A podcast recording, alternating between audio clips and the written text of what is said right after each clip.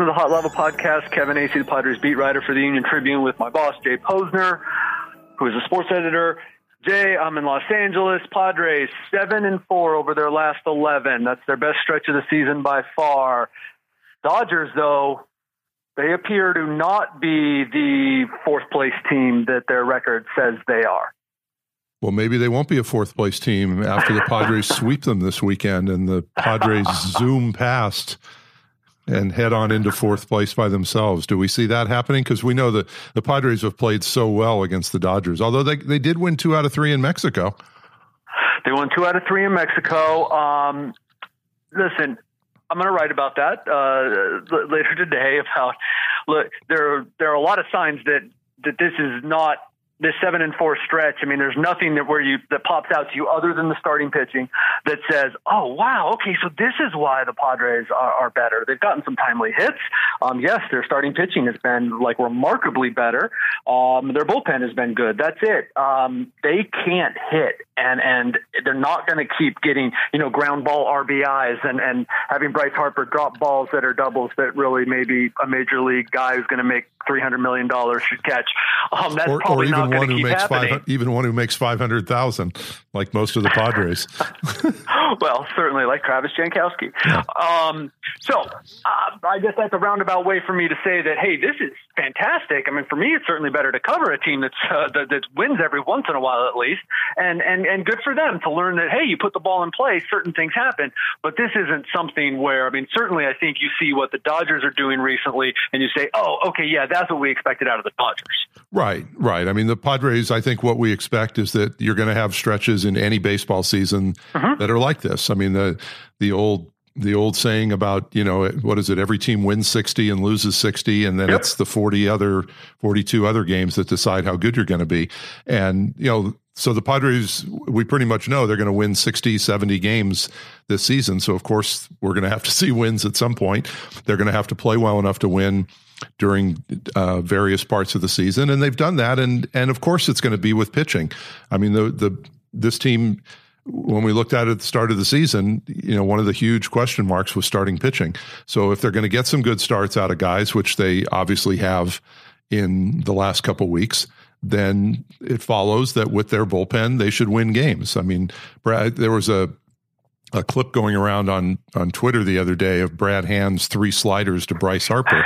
I, it was just ridiculous those pitches. I mean, Bryce Harper was you know looked like he was they brought him off the little league field to face Brad Hand. He just had no chance against those pitches. So when Brad Hand's pitching like that and he's got a lead, then you know the Padres are usually going to win. The the problem is getting is getting that starting pitching all the time, and we've seen it from Tyson Ross. And and look, Tyson Ross being good this year, as you wrote the other day, is a really good thing for the Padres in the short term because it gives them a chance to win games, and in the long term because the better he pitches, the more he should be worth in a trade and that's where the it figures to happen.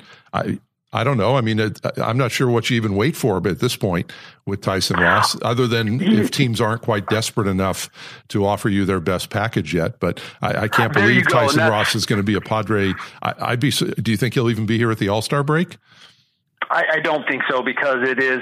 It's going to be a small but competitive market, as in not a whole lot of uh, contenders. I mean, but look at all the divisions. And I mean, teams need to be the first one so you identify that you need a starting pitcher who's going to give you a quality start virtually every time. You're going to need to jump on him right away. So um, now let's let's point out the Padres have done this against. Uh, well, they went into Pittsburgh, and Pittsburgh led the division.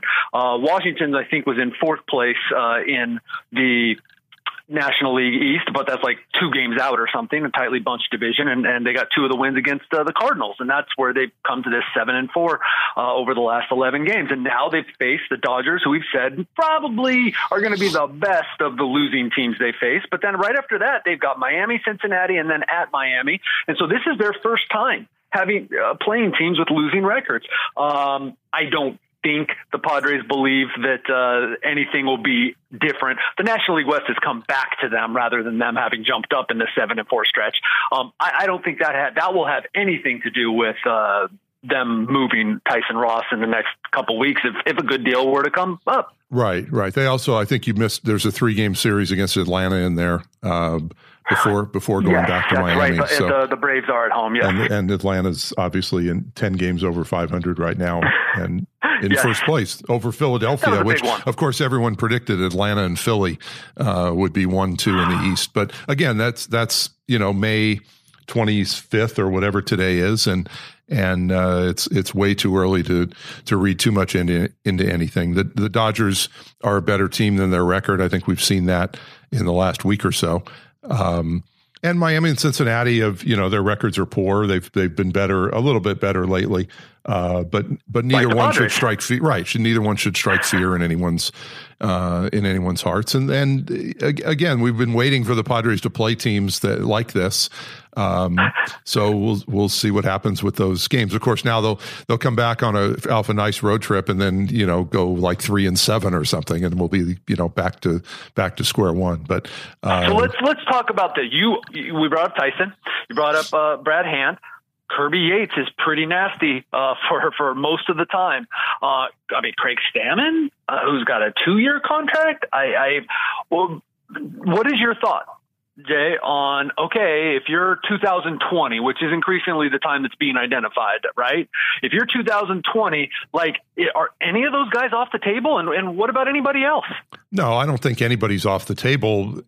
Again, given the right price. I mean, you're not going right. to, you don't need to have a fire sale and just dump no. guys. There's no reason to do that. Uh, but I, I, would still think that that people like Brad Hand and Kirby Yates, and maybe even Craig Stammen, like you said, especially with a two year deal, maybe those guys are, are people that, uh, you know, that you want to uh, uh, to turn into other prospects. I mean, the, the one thing, and Tom Krasovic wrote about this. It's online this morning at San Diego Union Tribune.com is the idea that in 2020, the rest of the NL West, other than the Dodgers, is coming back to the pack. I mean, all three of those teams, the Rockies, the Diamondbacks, and the Giants, have reasons to be concerned going forward into 2020. They don't have great systems.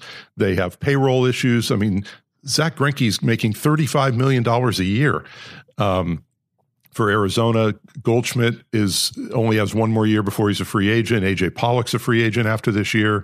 Uh, Colorado, Nolan Arenado's coming up on free agency. So there's a lot of situations where, hey, maybe the NL West, maybe there is a, a chance to be at least one of the top two teams. I again with the Dodgers, who knows? But are we still? But the other question, what I had when I was reading Tom's story, is are the Padres going to be good in 2020? What what reason do we have eh, to expect that this team is going to be that good in the year 2020 when we haven't seen pretty much any of the players that we're counting on. I mean, Fernando Tatis, Luis Urias, some of these pitchers who, you know, I wouldn't say are on the fast track um, at this point. I mean, the guys that are in like Elsinore right now, can you count on them being quality start top of the line starters just a year and a half from now? So I don't know. Where do you stand no. on is 2020 really realistic? Well, 2020, you hear this, you hear 2020, 2021. But let's go with 2020. okay. we'll know, we'll, we'll, at least have my answer to your original question is how do we know we don't? There's only faith. And it's, it's faith that's based on, look, um, if Chris Paddack, who is seen as a more near the top of the rotation uh, starter, uh, uh, he gave up a run yesterday. Who cares about him anymore? and what, like fifty innings? I don't know, uh, something so, like that.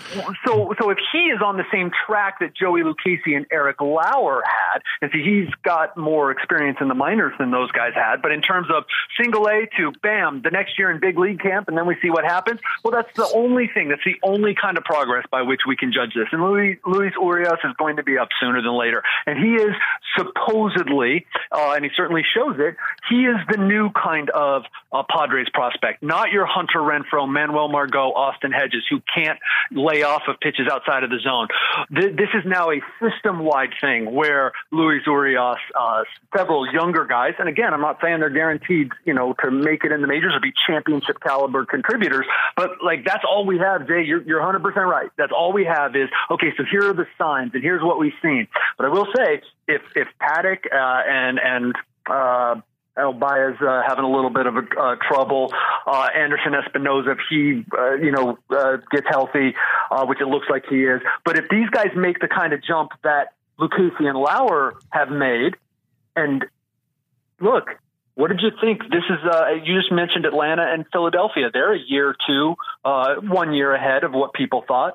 Right, so right. Well, I think that there I, is actually reasons to believe, but there's absolutely no evidence. I, I do want to go back to the "you're 100 percent right" part of the quote. I just want to make well, sure, sure, I want to make sure that that gets that, that, gets highlighted somewhere. Um, but yeah, and the other thing is about Atlanta and Philadelphia is let's see where they are in August. Um, you know, are they still in this situation? Mm-hmm. Are, are, they actually ready to contend right now, or are they just contending for the first 50 games uh, or whatever it's been well, of, the, I, of the season? I, I haven't broken these guys down. It's largely their prospects that I know about, but I know Philadelphia made a pretty big move for a pitcher and at the start of the season, and he's throwing pretty well. Right, um, right. And I believe that the Padres have shown, uh, and I absolutely believe that that's the kind of moves they will make if they believe they are close. Now, we can debate how good they've been at acquiring major league talent, um, but but nonetheless, I, I do think that while faith is all you have, there are reasons to to believe that it, will work out at least better than it has in the past. And and speaking of Eric Lauer, like honestly, uh, this guy, one of the things he's done um, with his really sort of uh, mediocre stuff and and uh, below below below average velocity um, is make Bryan Mitchell look really bad because Eric Lauer has done a rookie, a 22 year old rookie, has done everything he's been asked to do and executed in games with all of that direction, and Bryan Mitchell has done none of it. I mean, it's it's it's remarkable what Eric Lauer has done. Well, it, it's funny to hear you describe Lauer as someone with you know below average stuff or whatever, however you phrased it. But um, he was a first round pick, so I, I, would hope that they saw that something. Probably a little strong, right? I was hoping they saw that they saw something in him, but that was probably a great a little, that was a great performance yeah. the other day because, I mean, not only because just looking at the performance it was great, but you know he had to know that if he went out there and had another awful showing and mm-hmm. he got knocked out in the mm-hmm. second inning, that it was very likely that he would be headed back to El Paso. Um, mm-hmm. And you know, look, that's not anything that anybody wants for any reason is to go to El Paso. Um, although, I, other than to be able to say you're a Chihuahua player, which I'm, I'm sure is probably a, a, a, bonus down there, and it is a cool hat that they wear and everything. But still, the idea that he was going to be out of the big leagues if he had a if he had a poor start, and he came up with a really good start against a pretty good team, uh, that's the kind of thing that that is definitely encouraging. Uh, seeing Lucchesi's encouraging. I, I think uh, at this point I'm almost more, you know, kind of concern going forward about the position players. But as you said, there's no way to know whether uh, Tatis or Urias or those guys how they're going to fare in a year and a half. I mean, come 2020, that might be the year that they that they that they get it, that they take off and they start to produce like the Padres think they're going to produce. Um, what ha- you have in the back of your mind is this was supposed to be the year that Manny Margot did that uh, mm-hmm. or, or someone like that. And, and, you know, for whatever reason, it, it hasn't happened yet. Um, but, you know, look, all we can do is, is speculate about this kind of stuff because nobody knows for sure. It just feels like 2020 is a little early, but you know, there's no evidence to say that it is, and I guess there's no evidence to say that it isn't uh, as well. well. But I would encourage people to read Tom's column today because it, it does give some good insight as to where the rest of the division is headed. And since the Padres play so many games against teams in their division, if those teams are headed down, you know, if the Padres can win 12 or 13 games against each of those teams in 2020, now you're talking about a, a team that might be going somewhere. And I love those types of pieces too, because we all, media and fans, tend to get myopic and and and so I love that that sort of perspective. So. Uh, th- that's fantastic. By the way, I meant it as a compliment to Eric Lauer when I said below average. Average stuff. It's not stuff where you're going, oh, I see why he's getting guys out. um, oh, of course. Uh, yeah. Yeah. In the highest possible regard. Um, all right. Clayton Richard, Ross Stripling tonight. Uh, Walker Buehler on Sunday, Jay. Uh, he did pretty well against the Padres last time. We'll see. uh, the, the, Dodgers rookie, their number one prospect. Um, so three at Chavez Ravine, and then the Padres are home for what is it? Is it a ten game uh, homestand? Because all I know is after that they're home five times in the next month. Yeah, it's it's a ten game homestand. I think it's four with Miami, three with Cincinnati, three with Atlanta.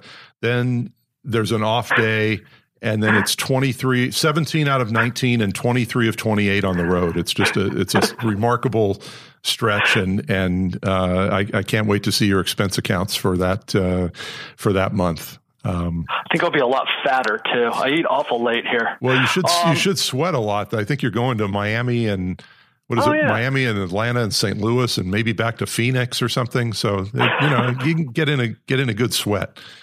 But we'll talk a lot more about that after the uh, after the homestand. It'll be I'm sure you'll be uh, happy to be home for a week and a half and um, and maybe even I'll, take a day off or two. Maybe I'll talk to you uh, next week. Sounds great. Thank you, Kevin. Thanks, Jay.